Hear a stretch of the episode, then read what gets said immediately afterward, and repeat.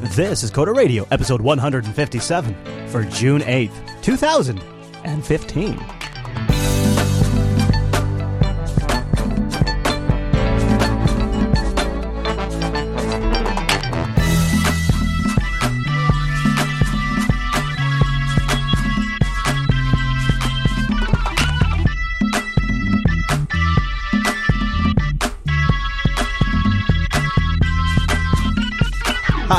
Everyone, and welcome to Coder Radio, Jupiter Broadcasting's weekly talk show taking a pragmatic look at the art and business of software development and related technologies. This episode is brought to you by our two fine sponsors, DigitalOcean and Linux Academy. I'll tell you more about those great sponsors as this here show goes on. My name is Chris, and joining us every single week is our most definitely excellent host, who is decidedly established on the East Coast. Why, yes, it is Mr. Michael Dominic. Hey there, Michael. Buenos dias, El Capitan. Hello, El Capitan. Hello, sir. Hel- El, El Captain. Hello, the Captain. So, Yes. did you do your uh, did you do your stretches between the the uh, wrap up of the keynote and about right now because the keynote literally just wrapped up? Did you do any stretches? Because we have been. I- we, we, we've been we've been rocking it pretty hard. Yeah. I mean, I, I mean, not as hard as EQ because Nobody can. I don't. First of all, I don't even have a salmon colored shirt. So, Right. yeah. Yeah. No, it is. Uh, it is. It is WWDC 2015 day today, and uh, boy, oh boy, did WWDC just happen! It was a long keynote, and it started at 10 a.m. and it just wrapped up about 12:20 p.m. We saw a lot of stuff uh, in iOS 9, not very much in OS 10, and we saw the announcement of Apple Music. No hardware announced, nothing about Apple TV announced, uh, Yep. but there is one really, really big announcement that I'm excited to talk about today, and I kind of want to pick your brain about it. I know you already know what it is and it's the one probably our audience cares the most about. But uh, before we get to that, Mr. Buccaneer Tech, how is Ooh. Buccaneer Tech doing? we are great. Let me tell you what we've been doing. Uh, we have been looking for someone named El Capitan. no, uh, we're, we're doing good. We're, we're again, we're trying to ship uh, open source solutions for companies doing web applications and mobile applications.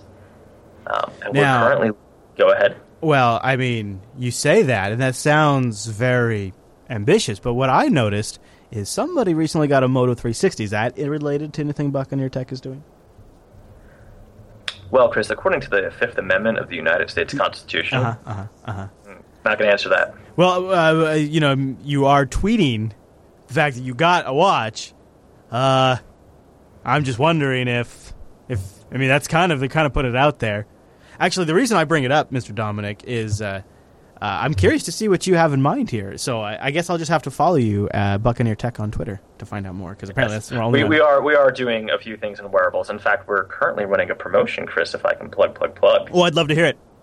Okay, so if you go to our website buccaneertech.com Heard of it before. and you fill out that little cute little contact form. In I'm your email, right you can now. put anything you want, especially if it's insulting towards Chris. Oh, sure. But if you use the promo code anywhere in the subject of your email or anywhere in the body there of that message box, El Capitan, you'll get a free consultation. Now, this deal's good from now until the end of June. El Capitan, I like it. El Capitan, you put that in there, insult me a little bit, and you get a free consultation from Buccaneer Tech. That's right.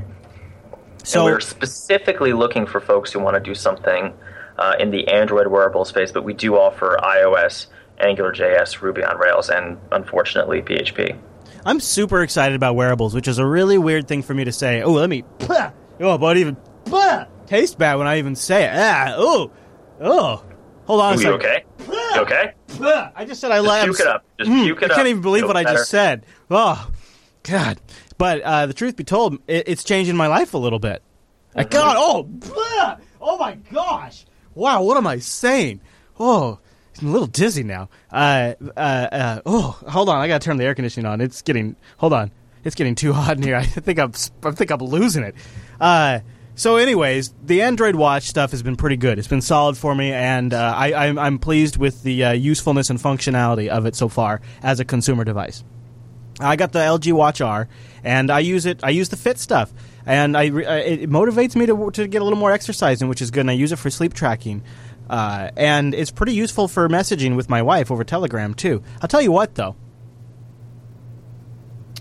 it is sometimes the most unreliable garbage I've ever used. I've never used technology more finicky and, and, and really un more reliable. Uh, like uh, about, about about about oh I don't know oh I don't know eleven out of ten times I try to use the speech function to like set a reminder. It never ever stinking works ever never once actually it's never once actually worked when i went to just kind of natively use it and i was kind of showing off like i'd be in the car and i'd be with other people and be like okay googs uh, set a reminder for it. and then it just sits there like a geek and never sets it and then Well, no, which watch is this again? The LG Watch R. But it, it what the what it is is it's so finicky. Like that that that speech recognition, I think, just takes too much bandwidth. And so if you have like a, a finicky Bluetooth connection, or if your phone has a finicky connection back to Google services, like if your phone isn't connected to Google at the time, it just doesn't work. And so, like, if you're switching between Edge and 3G and 4G or something like that, that just happens sometimes. Uh, and so, and then, okay, so that's that's that's okay. That's that's that's the number one kind of ongoing problem. But you know what? You know what? I just don't use it for that. That's fine. I don't need to talk to my wrist. It'd be nice if it worked as advertised. It's obvious. It's obvious. That's how they want you to interact with it. In Android 5.1 for the watch, they've kind of reduced it a little bit. Uh, got you easier to launch applications just using icons. It's got a way better app launcher than, than Apple Watch, uh, and and so it's it's usable. Always on is nice. There's another problem though, and this has now happened to me twice. And so I went off and, and I did some research to see if it happens to other Android Wear users or if it's just me. And uh, uh, based on the reading I've done on the Android Wear subreddit and on, on XDA Forum, uh, it apparently happens quite a bit to people where the watch and the phone just totally stop talking. And actually, Wait, so how, how, could- how could I reproduce this? okay, well, do you, do you have a do you have an Android Wear device? I have a, a Moto 360 Do you on have my an wrist Do you have an Android phone? and a Nexus 5 right here. So how do I do this? You just hang out for a while. Just give it a while, and at some point they're going to completely lose each other. And the phone, they'll be, you'll, they'll still be connected over Bluetooth, but you'll open up Android Right. Wear, and it'll be like, no, bro, you don't have a phone, you don't have a watch. And then on, and then, okay, okay. So here's, this is just the most recent one, and this is why it's actually a problem. Okay, so I'm in bed sleeping Sunday morning before the Linux Action Show. Okay, all right, I'm in bed Okay. and I'm sleeping, which is a nice treat when that happens to begin with. And it's Okay. getting bright out earlier, so it's really hard to sleep in kind of into the morning. Right, you're sunbathing, dude. We get that. Yep, I'm laying in bed naked, and uh, I wake up kind of pleasantly, and I look down at my watch. I tap the screen to wake it up, and it says it's 9:58 a.m. Well, Linux Action Show starts at 10 a.m. Uh, It says it's 9:58 a.m. And I crap the bed, and I whip out. I, I, I jump out of bed, and I whip out my phone. I whip out my phone to go telegram Noah to say, somehow for the first time in nine years, I blew it and I overslept. I can't believe this this actually happened to me. I'm going to be on my way. And as I go and I have my finger on the thumbprint reader and I'm waiting for it to unlock the screen, I realize that it says it's 4:55 a.m. I say, "What? What's the sun doing up at 4:55 a.m.?" First of all, that's that's unbelievably ridiculous. And then second of all, what? And I'm like, and it's too bright out. I'm like, no way. Is it almost not even like 5 a.m. yet? No way. So I'm looking out there. I'm like, how is it so bright? I'm looking at my watch. My watch says it's 9:58 a.m. And then I look a little closer at my watch, and I realize this is January 1st, 1970. oh, My Android Wear watch went to January 1st, 1970. And for the That's rest of the day, I could never get my Android Wear watch connected to my Android phone for the rest of the day. I now, have had no now normally what you have to do, and you're going to run into this, so I'll just tell you, there's two different approaches depending on how far gone the connection is. Sometimes you're lucky if you reboot the phone first and then reboot the watch while the phone's rebooting. So the, that way the phone finishes booting first and the Bluetooth stack uh, uh, initializes before, before the Wear device finishes booting. Sometimes they'll just start talking again. You can't just reboot one or the other either. I've tried that; it won't last. Then, if you got to go all in like I did this last time, you got to completely factory reset the Android Wear device, drop it from your Bluetooth pairing, repair it under Bluetooth, go back under Android Wear, resync down all your apps, re-go through the tutorial on how to use Android Wear, and use it again for a while. And this is at least the third time, I want to say even the fourth time possibly, that this has happened. At least two times I've had to do the factory reset thing. And it, Wait, the thing is, it- it's this embarrassing. is just on the LG, right? This is just No, You, you I thought so. I, in fact, when Okay. I first started, when I first started researching, I specifically was researching for the LG Watch R. Uh, but then, like on all the threads, I was seeing the Moto 360 brought up quite a bit as well. So I don't think it's limited just to the to the Moto 360. And by the way, I'm using the latest version of Android Wear, five I one or whatever idea. it is. I mean, I've been running this for about a week now, um, and it's fine. Uh, yeah, yeah. It took a, it took a few weeks for it to crop up.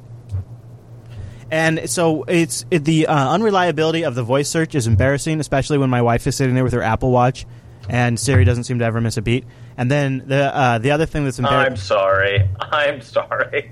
Did you just say that Siri doesn't miss a beat? yeah, for her, she doesn't use it much. her. She just sets it Oh, like well. she'll just you know she just use it for basic stuff, and it's fine. But like set a reminder, it works every time. It's particularly good on the Apple Watch. It's particularly good. Like I don't know if it buffers it, and then like if it fails to connect it first, and then it retransmits. But the Google Watch, like if it doesn't have a solid connection when you do it, it just it, it just never even bothers. But like the Apple right, Watch, on, like. Okay, Google. Remind me to send Chris a steaming bag of dog shit. no, it works every time you try it. It's when you're actually out and about. You're not on a Wi-Fi network. Of course, it'll work right now if I try it. It'll work. It, it, it will work most of the time when you're doing the demo thing. Most of the time when you're doing the demo thing, you're in a quiet office setting. You go outside, you're in a car, you're driving around, you're on wireless networking, there's some road noise, it fails all the time. It's just, it's no good. Is it possible that the prehistoric woodland area you live in is just losing the network connection? Yeah, yeah, yeah. But again, it turns out I live in the same area as my wife, and she doesn't have this. She doesn't have these. Like it'll fail, and she'd be like, she'll be smirking, and she'll just pull her watch out and bust it out. Like she'll just bust it So, out. so it sounds like you're, you're taking a real windy path here, and we should get onto the WWDC topic. But you're taking a real windy path here to tell everybody that you're going back to iOS. Is that, Nope, is that, nope. is that what you're trying to say? No, I got it working again. I'm hanging out. I still All think right. Android Wear is right now a better a better platform. It's got better apps. to- It's got more a little functionality. Excited during the keynote there, Chris. I'm, I'm just you know, just throwing it out there. I think I think maybe when the next Apple Watch comes out, or maybe if these native apps don't suck, we, you know, they might they might be working with they might be working with something there. You know. With the open source Swift oh. 2.0. Yeah. Well, let's talk about that. Let's talk about that's actually I think the first. I think that's our biggest. That's, That's our the big biggest stuff. Do you want to get into that, or do you want to get into the other stuff and save Swift for a little bit? Because that seems like a huge. That's a huge deal. Uh, then let's do the other stuff first. All right, let's start. Before we get into the other stuff, let's uh, reset. Let's reset our brains. Let's take a moment, and I'll talk about Linux Academy, first sponsor of the Coder Radio program. Go to linuxacademy.com slash coders to get the Coder Radio discount. Linux Academy is a great resource if you want to take your Linux skills or skills around the Linux technology stack, and that's a range of things. That includes OpenStack, AWS, virtualization, Ruby on Rails, PHP, Android development, the entire area. What I love about Linux Academy is they're going to allow you to sort of set up an environment that works best for you. Seven plus distributions to choose from. Those distributions that you choose from for the courseware also match the virtual machines they'll spin up for you during the courseware, all included as part of your Linux Academy subscription. The thing that's truly genuine and great about Linux Academy is they are enthusiasts that make this stuff, and that closes the gap. I, you know, it's like our it's our philosophy here with Jupiter Broadcasting. There's a lot of places you could go to hear about news, to hear about some of the things we talk about. Some of them might have higher production values, like, you know, eh, hell, even NPR will cover some of the things we talk about on some of their technology shows. They're undoubtedly at times going to have better audio quality than we will. They have a much higher budget. But they don't have the same insights that we do because they don't live and breathe it, they just report it. That's the same for education as well. Linux Academy is created by people that truly live and breathe and are passionate about this. And that difference means that they're following it a little bit closer. They know the stuff that truly matters. They know how you work with it in real world scenarios. And that's why so many of their courses and so many of their labs use scenario based training. You work in their advanced lab environments and complete scenarios from beginning to end. That's not like the other guys. This stuff gives you hands on experience so that when you go out into the real world and you have to use this stuff, it's not your first time. And then, once you become more advanced at this kind of stuff, go back and check out some of their nuggets, or start there. These are individualized courses that really zero in on a specific thing that you should probably be better at. And I say that because I've been the Linux administrator for way, way, way longer than I want to admit. And there's still things I find I could learn to do better. And that was a hard lesson I learned many years ago when I went and just took the Linux Plus course. And uh, I discovered, wow, wow. Sometimes it's good to just revisit the basics, and you can step through that with step-by-step course information. It's going to tell you how long each section is going to going to take. If you don't have a lot of time in one week, they'll let you uh, automatically set. Like you go in there and say, "Okay, I've got one hour on Monday, three hours on Tuesday. No, no time on Wednesday. I got to watch Unfilter. I can't watch anything. I can't do anything. But Thursday, boy, I got to wait for TechSnap. So until TechSnap comes out late in the evening, I'll get three hours. And like you go in there with these sliders and set how much availability you have. They'll custom create courseware for you. They're adding new courseware all the time. They're doubling down on the Red Hat stuff right now. They got some of the best Red. And, and, and the thing is, is these guys live and breathe the stuff that they're putting up there, and that is so great. I would much, much rather learn from a true enthusiast than somebody that's reading a script. So go over to linuxacademy.com/coders to get our discount and try them out. Check them out. New updates coming all the time. It's a great service, and you can get the Coder Radio discount and keep us on the air as well. linuxacademy.com slash coders. And a big thanks to Linux Academy for sponsoring the Coder Radio program. Okay, really quick. Before we get into Swift, I wanted to talk about OS 10 El Capitan, or, or Captain, Captain OS 10. Let's talk about Captain OS 10 for a second. Uh, and I thought one of the things they're doing interesting here is, and this is, you know, the, uh, their big competitor in this market still is Windows 10. And uh, Windows 10 is a huge release for Microsoft. So Apple had two routes to go, right? They could go with another huge push post Yosemite to kind of compete head on with Windows 10, but that's pretty No hard. That's that's pretty Right. hard buzz to counter at this point. And and Yosemite has gotten a lot of heat for being a pretty bad release. So they come out with El Capitan because they looked within. And they focused on performance and user experience. Yeah, I, I'm sorry. All, all I see is uh, F- Federici standing like Captain Morgan with his leg on a rum barrel. He does look like They're Captain What Morgan." should we call this version of the release? Well, okay. like, aha. Let's be fair, though. Let's be Let- fair let- in the sense that the Mac is getting a little boring. It is a workhorse workstation for a lot of people. Right. You don't need to keep reinventing the wheel, and Dare you know you don't need to go a Windows 8. Right.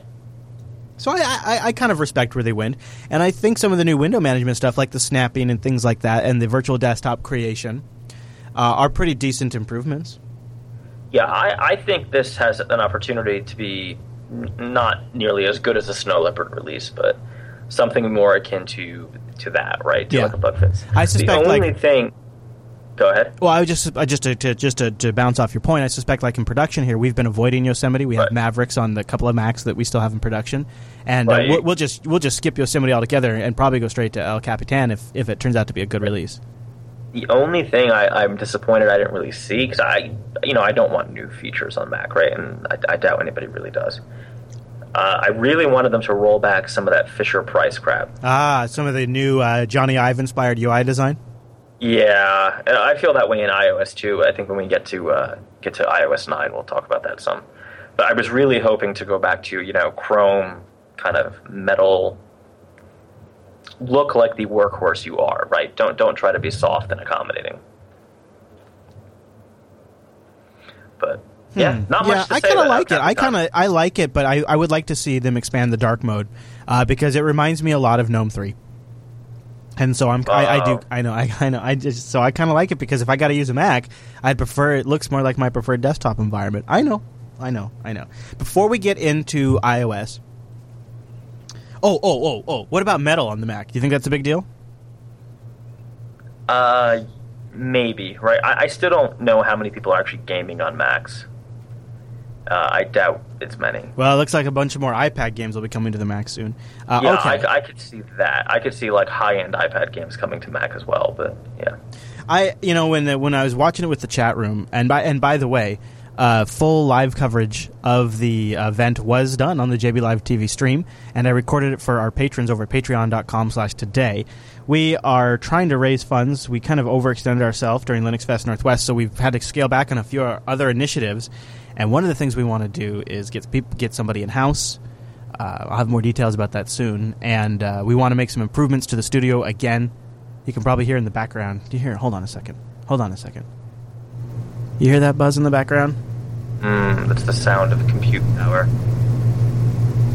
Yeah, I would like to clean that up and do things like that. Uh, but it is uh, we have so much equipment now to do what we do uh, that the heating is getting ridiculous even this time of year. If I turn off that air conditioner, it gets up to 90 degrees in the studio, and that's just too hot to, to even focus. There's a lot of little Right. things we want to change, uh, and like I would love to have been been able to go to self.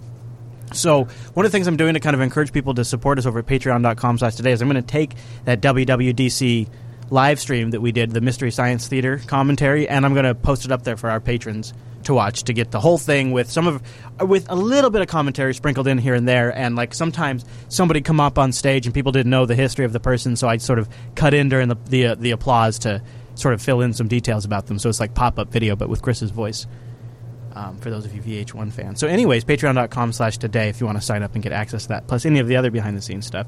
Uh, okay. We were just talking about the watch and Android Wear. One of the things they announced was uh, Watch OS is going to have native apps. Well, first of all, we have a, we have a name. It's called Watch OS, and they're going to have Watch OS 2 with native apps and third party complications. That's, I think, Yeah. actually pretty nice. I think that's probably the most significant thing out, out of this keynote, uh, other than possibly Swift being open source, right? The the problem Apple Watch has had is that third party apps kind of blow on it Yeah.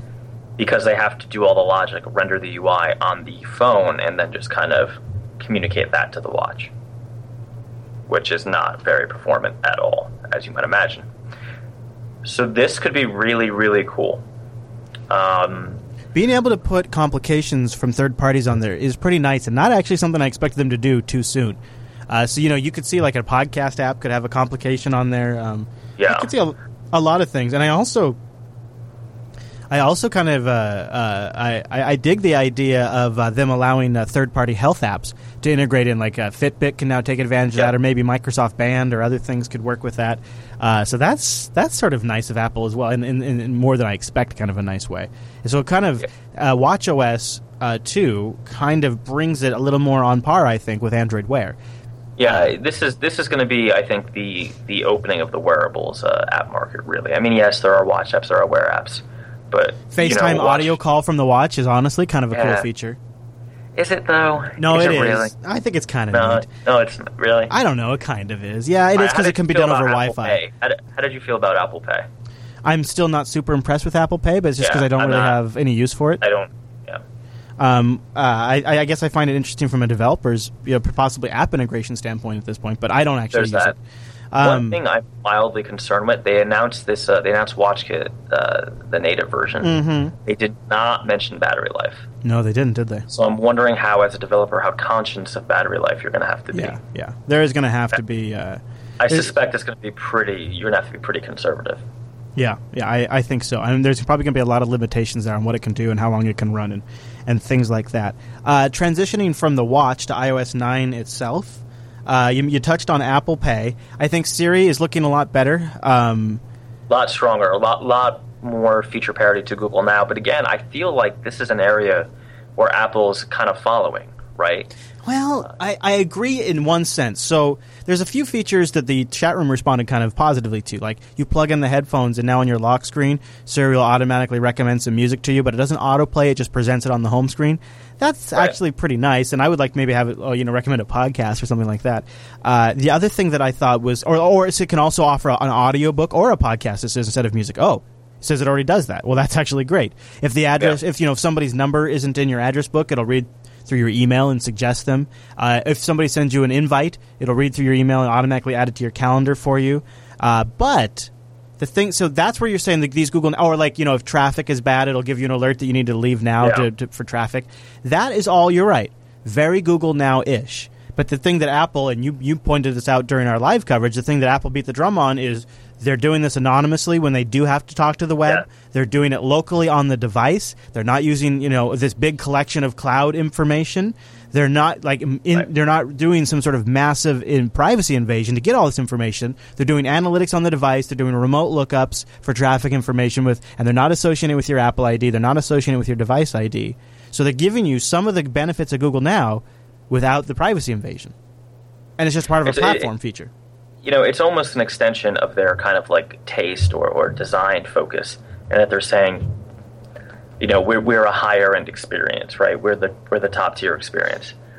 I'm not sure though how, you know, I, I didn't see. I, I guess I don't agree with you. I wasn't very impressed by Siri at all, and I felt like the privacy thing was almost a crutch to say, you know, we're more limited because we respect your privacy, which could be, hmm. which is probably true, right? I yes, absolutely, it's true. Here's why I disagree, though. uh, it's a compromise that I think is fair. I think that's a good compromise. Uh, people are going to become more privacy aware because Apple is going to beat this drum a lot. And my and my prediction is over 2016, the rest of the tech industry that Google competes with, Amazon, Microsoft, and all of well, Microsoft started it right last year. I mean, Microsoft. yeah, but the, Microsoft did a crap job. Microsoft did a tongue-in-cheek, the Scroogled store. Apple is doing it. The mailman reading. Right, but but here's the difference, and I'm not and I, I'm not saying Apple's isn't for marketing motivations. Don't mistake how I'm saying they're doing it for what their intention is. But the way Apple is doing it, it comes from this this is a lifestyle. This is what we believe in. Your privacy is important, and you can accomplish a lot of these neat tricks without having to be so invasive. And Tim Cook last week was at a privacy conference yes. where he blasted yes. Google and Silicon Valley for being so greedy over user information. Now you take that with these features, and now you have a marketing message from Apple, and the rest of the industry loves to copy Apple's Apple's marketing. Okay, but the, the, you know, there's a little bit of. Uh there's a little bit of a flaw in this, right? The minute you install Facebook or on your Apple device, you know, it, it's yep, it's yep, yep. I mean, it's but, so, marketing. but back to your point, though. But right. if the platform, and in this case, the platform is iOS, if it can give me, hey, bro, you got to get out and get going now because traffic's bad, and if it can give me automatic calendar entries, and if I can Oh man, the other huge, huge, huge one for me was when a message comes in, you can say, remind me about this later. That is my number one mother effing workflow. Literally, during the live stream of the WWDC keynote, three different message threads came in during that keynote asking me to do things for people that need to be done in order for production to continue on that I have to remember after four or five hours of doing live content. I need to remember to go back and reread those three different Telegram threads and do those action items. And that, that is a light day for me. So that number, that workflow right there would change my life. If I could have a message and say, remind me to take this and then bring me right back to that point in the message thread so I don't have to scroll up 30 freaking pages because I get so many damn messages in a day, it would change my life. So those Yeah. kinds of things without having to be tied to some massive information collection cloud, even if they are not as good as Google now and never can be as good as Google stuff, Right. it's a trade off to me that's worth it. Okay, but as a developer, right, looking at this from an opportunity perspective, yes, the the app deep, uh, the Siri to app deep linking is kind of cool, but it's very telling that they called it deep deep linking, right? Because in, in the Cocoa development space, that has a very specific meaning, which is basically literally a link, right, like a, a URL scheme to your to your view with some data that you then render. I, I feel like you know I, Google I/O again was another kind of bug fix under the hood kind of thing conference, just like I, I would say iOS uh, or WWDC was too. But I left IO, I left watching IO feeling excited about a few things. Feeling before you go okay, further, hold on, hold on. Go ahead. I, and I don't mean to drag it out, but because I think you're about to make a great point, I don't want to go off the deep linking thing. That deep linking and that contextual search where you go into that spotlight thing and or whatever they're calling it on iOS and you type in like food Right. reviews and you're getting yummy stuff and then you click on the, the yummy review and it deep links you into the app and you know they're making it more movie times and all of that stuff that you just kind of need to look you know stuff that Canonical's talked about Right. Scopes can do without a doubt that is a useful feature for a class of users R- no doubt but what it's really about in my opinion is Apple taking a big $160 billion finger and pointing it at Google and saying, you know what we're going to do now? We're going to take our millions and millions and millions and millions of iOS users and, And we're going to give them a screen engines. built in that bypasses Google and bypasses Yep. the web. So now when they search, you know that search isn't powered by Google. And when they No. search, they don't use Google. And when they click those links, they don't ever open the web. They don't ever give Google any ad money. They go right into the app. That's a screw you to Yeah, Google I- is what that is. A, a, a lot of this conference was kind of flipping Google the finger, right? Like, I don't know. I, I was expecting the VP of Spite to come on the stage The VP and, and just be like, "Oh, the ghost of Steve guys." Jobs. yeah, just be like, "And I'm back for revenge." So, in your opinion, okay. So, uh, before do you, do you want to talk about Swift before you talk compare IO to to WWC? Because I, I had I uh, what did you think though? Before we get to that, what did you think about the multitasking on the iPad with the split screen and stuff? I thought it was a pretty good implementation where the pull over Yeah, I had that on my Surface a year ago. Yeah, yeah, I know, I know. Yeah. Uh, This all of I mean, it's funny is. how a lot of these ideas Microsoft tried to do, and it whether it wasn't the right time. And so did or- Canonical. So did Canonical. But in my opinion, like I, I agree with also their their uh, with the window snapping on on uh, El Capitan and uh, with Right. the with the multi window Yep. stuff on iOS nine here.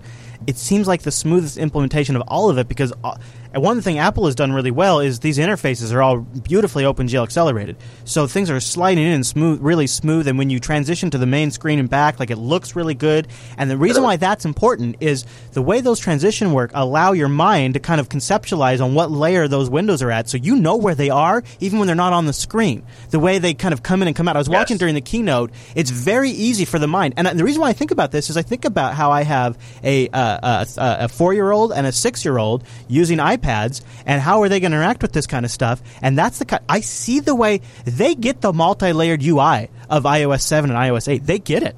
They get like mission control Yeah. sliding up and how it's on top of other stuff. They get all of that, and so this is going to work really well for them. And I could already. No, it's a, it's a powerful feature. It, it, and it's funny because this is almost exactly Apple's MMO, right? This, this, not, I'm sorry, MO, not MMO. It's not Warcraft. They, they take a feature that had been done, shall we say, poorly or sloppily before. They polish the crap out of it and they release it, and oh my god, it's revolutionary. It's great. And I'm not downplaying it. I'm, oh, for sure, going to use this feature every day. Like Yeah. I can tell you right now. I think the difference is, and and and because I have it right now on my S6, my Right. S6 Edge has a uh, multitasking, multi-split screen thing built in, and the re- the way I found out about that is because every time I've used it, it has been an ax- it has been by total accident when I'm extremely stressed out and I'm driving at the same time. And what happens? It's usually something like this: uh, I get a message that comes in that's really important, and uh, I'm trying to drive, but I need to answer this, and so I go to slide down the notification window drawer thingy to get an idea of what happened, and instead I just miss the top of the screen a little teensy bitsy bit, and instead I Sure. grab the app, and then all of a sudden I've popped the app into windowed mode, and I've shoved Yeah. it down into the corner and bottom of my screen, and now I can't read that app, and now I'm sitting here trying to drag it back up while I'm bouncing around in the vehicle, trying to get it back up on the full screen so that way I can read my message, and somehow when I do that I launch another application, and now I've got this weird multi-window thing going on, and I just want to read my message. And I've Well, never well- actually been able to intentionally activate it, because I don't ever really need that on a screen. Like I could totally get it on a tablet, but on a phone screen, it seems ridiculous, and so the And only time I've ever used it it by accident. Yeah, yeah. I mean, this is a tablet feature. This and you know, it's funny, right? Because there is no, you know, the concept of snapping windows left to right or quarter or eighths or whatever dimensions they're using um, isn't really revolutionary at all, right? But they're and granted, I think I think we need to pump the brakes a little, Chris, because I think you've been seduced by the uh, by the presentation a little. I want to see how it is when I'm running Xcode, when I'm run, running Atom, when I'm actually working with a terminal open, how smooth that transition is, right? Well, yeah, I'm not saying it's good. I, I guess you know you have to divorce. I think they have great feature ideas, and they they they nail the implementation on a few things. There's nothing that says once you actually get it in your hands, it's going to work very well. Well, I, so I, I dis- I would disagree with that though, right? I, I think you're flip flopping between two extremes. Generally, with Apple, it, it does work pretty well, right? It works consistently. Mm. Now, in some cases, it works consistently poorly. Mm. Okay, I'll give you that. with, with maybe the recent exception of iOS 8.3 was was buggy as crap, right? Or 8.2, whichever version it was that had all those problems that people were upset about. Um, I don't know. You know, I, I don't know why you would ever want split screen on a phone, and maybe I misunderstood the presentation. I don't think we're getting it. I think No. it's only on iPad. I think so. Yeah. right because Samsung's crazy if they think you need to split screen on your phone. Actually, sometimes what I get excited about is I, I know some of these great features are going to get ripped off by everybody else, or the ones where they already have them, they'll modify the, their implementations To to make it work these. better. Yeah, Yeah. yeah.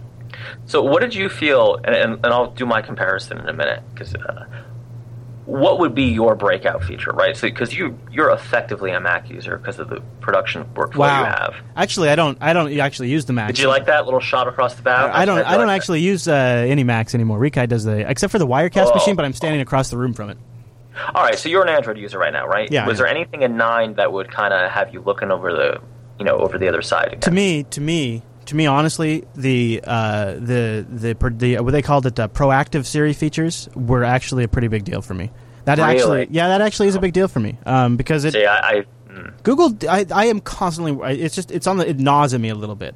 Uh, so that is a kind of a big deal for me. Uh, I also I liked the redesigned search with your recent contacts in there. I thought that was kind of nice. You know, there, otherwise the things that would have to really get me would have to be like uh, um, HomeKit would have to be amazing, and uh, Right. phone and and, and and watch integration would have to be amazing. Um, so yeah, I, I don't I don't really I don't nothing nothing blows me away about iOS nine in particular. So, so, so here, here's my issue, and I'm going to go back to my comparison. You know, I left the I/O conference. I didn't physically go. I watched it on my screen here. Excited about a few, not many, right? A few things that could be opportunities for me in the coming year, and for other developers, clients, et cetera, et cetera. Blah blah blah. I'm leaving, and this is just a raw reaction, right? So I might, you know, I might meditate on this, spank my inner Chris Fisher, and really come to a different uh, way of thought. But yes, OS 2 for the watch looks interesting, right? But naming anything OS 2 brings back horrible IBM memories. It's called yeah Watch OS two. Yes. Watch OS 2. So he got Swift Swift 2 seems really interesting, but I want to see how that goes first. Um, what, I, what I will say is I think I'm ready to drink the Kool-Aid on Swift. Now that it's going to be open source, now that it's going to be a little a little more of a guarantee that we're not going to go into crazy land. It is starting to stabilize, right? I think I'm ready to go there. Um, but you know, there's no there's no like API. Well, there is one exception. They, but we won't know about it till I see the uh, ND8 videos. The Xcode, um, what do they call it? Automated UI testing. yeah that is good, I will be so happy. That will be my killer feature of the whole yeah thing. yeah. Uh, um, hmm. I think it's. I thought a couple of things that were about iOS nine that will be interesting. The app thinning, where they thin down the app to just support the device that it's targeting in the app store. That's kind of should make it installing over the web or over the internet, you know, over wireless a little easier. Right. If it's a universal app that supports iPad too, yeah. Uh, uh, if it's a universal Because- app, what? No. It's so, so it's like it's you can you submit your app and then when you No, at time of install, it only it strips out the assets, right? We're basically mm-hmm. talking images and videos here. yeah exactly yes That's going to be most beneficial if you if your app is a universal app. yeah, yeah. Meaning if it's iOS, I'm sorry, iPhone and iPad, because those iPad assets are huge. And you Right, don't need to yeah. for no reason. yeah that'll be nice for Is that really game changing? I mean, you, you, No. you should kind of be not loading your crap up with the battery stuff could be game changing. I actually think in some ways uh, Android M's like um, what do they call that snooze or uh, whatever they called Yeah. it. They're uh, they're kind of uh, sort of sits there and, and figures out your activity. Overall, I think it was nice improvements to the i to the iOS stuff, but iOS is already in pretty good shape except for like ac open it up more to developers, which is what they did more. You know that recents pane, the uh, uh, Siri API, uh, it's not bad. I would I would caution you there, right? Because we're not going to know this until it's out, Doze. or we're not going to be able to talk about it Yeah. Right. till later. Yeah. Now the now the obnoxious NDAs begin. Um, I want Right. I want to stop dancing around Swift. I want to talk about that here in a sec. But Let's it, talk about it. Okay. So there's nothing else in the uh, from like the Mac side, or are you bummed no Apple I- TV stuff? You care? Yeah, that is what I wanted actually. That Really? Was what, but, you For- know, for you- you- developers? you, saw the very obvious controlled leak, right? In the New York Times, Uh, remind me. they leaked like two days ago that there wasn't going Yes, to be an Apple yes, TV. yes. Yeah, yeah. Yeah, they just can't. Well, they just can't get it figured out. I guess It's got to be the content deals, right? That, that, then, and I don't want to go into this because every other show talked about it, but it's, you know, I would really like to see the box come out, even if you can't get Comcast or whoever, or NBC, whatever, to play ball with you. Just because, you know, I, I have a lot of content in iTunes. I have the 1080 Apple TV. It is kind of disgraceful compared to some of the competitors out there. Like, I mean, the Roku isn't as uh, as polished, but geez, you got so much more apps, so much more cool things you can do with the Roku. You can Well, run Plex there's natively. the, uh, there's that huge issue with you screwing up your network, right? yeah, the uh, their, their their their DNS thing. Yeah. So it'd be great if they could fix that. Oh man, yeah, that's a that's a. Yeah. For those of you that don't know, there's some. Uh, go look, if you have if you Discovery have D, is that what it is? It's a it's a problem. Yeah. It's Discovery D or something like that. yeah. If, D. if you have an Apple TV on your network and you're not using it, you might as well just turn it off because it's probably causing you some grief. It's probably Yeah. causing you some grief. If you Uh, wonder why you can't connect to Wi-Fi, it's that little bastard in the corner. I was it was good to see some stuff about the watch, but yeah, okay, all right. Well, we should probably talk about Swift. I'm I'm kind of fascinated by what they're doing with Swift. Uh, so uh, why don't we take a moment before we get to that and let's talk about Digital Ocean. Now uh, we have a promo code, Coder Digital, one word. Coder Digital over at DigitalOcean to get you a ten dollar promo to try it out. You've probably heard us talk about it before, but if you're new to the show, new to DigitalOcean, it's something really unique, something really neat. DigitalOcean is a simple cloud hosting provider dedicated to offering the most intuitive and easy way for you to get going with your own cloud server. And that's really killer. You get up there, you get an SSD powered cloud server, so your IO is super, super high. I mean, you get, you, it's like when I used to build servers, to get the kind of performance you're getting from a droplet, uh, I would have to have a large array array of at least 10,000 RPM drives, probably in some sort of fast, crazy array.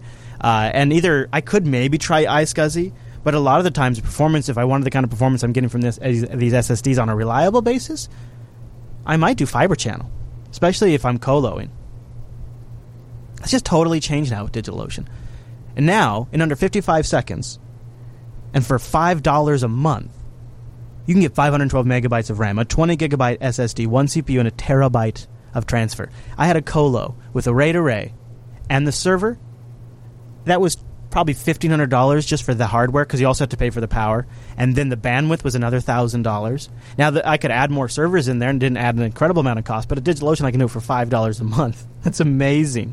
$5 a month. And the other thing is, that's just when I did it my old way old school, Chris, I guess, uh, I could just do it in one data center. But DigitalOcean has data center locations in New York, San Francisco, Singapore, Amsterdam, London, a really nice brand new one in Germany.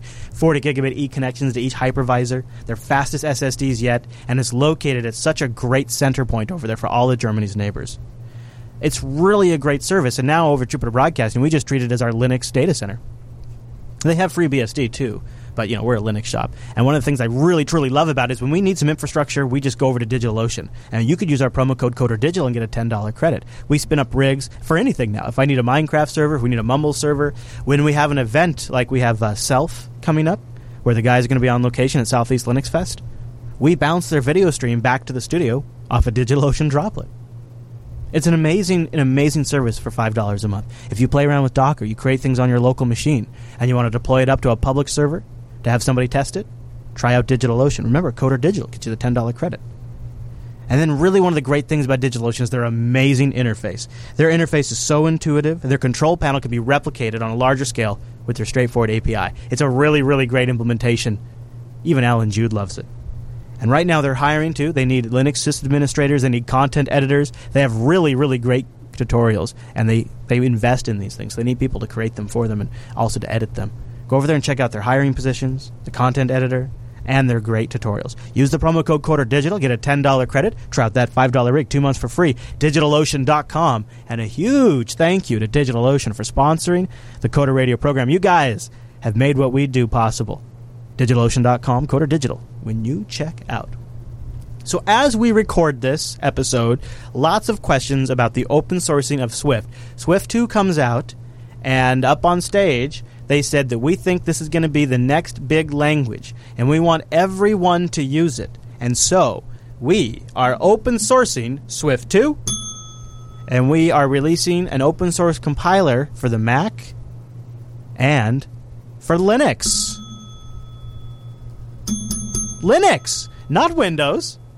Not Linux. Windows. Yes. Not Windows. Linux. Are they? Are you think it's because they want server-side Swift software? Do you think it's because it's in order to be hip today, you have to release a Linux app like Visual Code Studio or Visual Studio Code. What is it, Mr. Dominick? Why Linux, not Windows? Uh, I, I would think it has something to do with the compiler and whatever LLVM stuff they're using under the hood. Oh, that's pretty. That's that's that's a, that's kind of a boring kind of. I wanted like some big grand vision. That's like, probably the truth, though, right? yeah, probably is the truth? Although, all right, well, let's let's go into the weeds a little bit, right? You know, Apple is still the only group using web objects. Um, maybe they want to do a backend in Swift. That would really fix a weakness for them. It's an interesting. I think it's an interesting era when you got Microsoft going all in on .NET. You got Rust out there that people love. You got uh, Swift going open source. I don't know what to make of it. I I don't. Uh, I, I almost, I'm going to guess it's going to be like an Apache 2 type license. Uh, yeah, that- I think it's Apache BSD, something like that. Yeah. uh, so open source for iOS, OS 10, and Linux. They say it also is faster, new language features. Uh, they're they're serious about Swift. It's telling that you mentioned Microsoft though, because up until this, right, C sharp, it was looking like it was going to become kind of a. Uh, I know we're going to get hate in the chat room in a second, but kind of a lingua franca of development, right? They had open sourced it. They were open sourcing .NET. You had Xamarin shipping things that maybe they shouldn't have. Uh, you have all kinds of really, uh, frankly, aggressive pushing in that direction, right?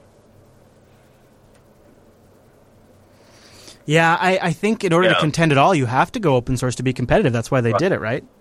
Yeah, and you know, I, I think this is going to throw throw a little bit of a monkey wrench in that story. Um, you know, I would not be opposed to, you know, if I was doing an OS 10 app, and they. So the question is, how much are they going to open source? You know, Core Foundation, right? The frameworks. Seems like they're going to. Assuming they do, how hard is it going to be to get your OS 10 Swift app hmm. running on, let's say, Ubuntu, right? If you only use the open source components. Well, and let me ask you this. You notice they said OS 10, iOS, and Linux. They didn't say Watch OS. But would you be surprised if native Watch apps are Swift only?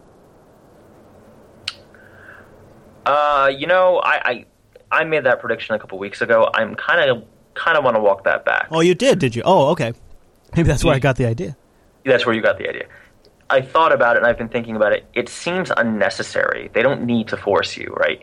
You know, even curmudgeons like me who who've kind of been holding out, making it open source removes a lot of the risk in using it. Ah, okay. So, and it also, you know, a, I'm excited to see again, and it's very annoying that all this stuff is under NDA, but I, I don't know if they're going to loosen it this year. But when they start releasing the uh, the tapes for the developer sessions, I'm curious to see what they've done in Swift 2.0 or what they're going to do. They, they, I think they're loosening up on it, but we'll see. Let's see what we can can and can't talk about. But bottom line, you know, I think if this hurts anybody, it's going to be Microsoft the most. Not Googs. I don't think Googs cares. I mean, you know, I'll make the prediction now, right? We're going to see some third-party tool company come out with, you know, Swift on Android, right? Like a Xamarin for Swift, basically, instead of C Sharp. But I don't think that's going to matter much. Um, I feel like the people who are going hybrid are going HTML5. There is a small group of Xamarin developers, and everybody else is, uh, you know, for consumer-facing top-shelf apps. You're kind of going native still, right? Mm.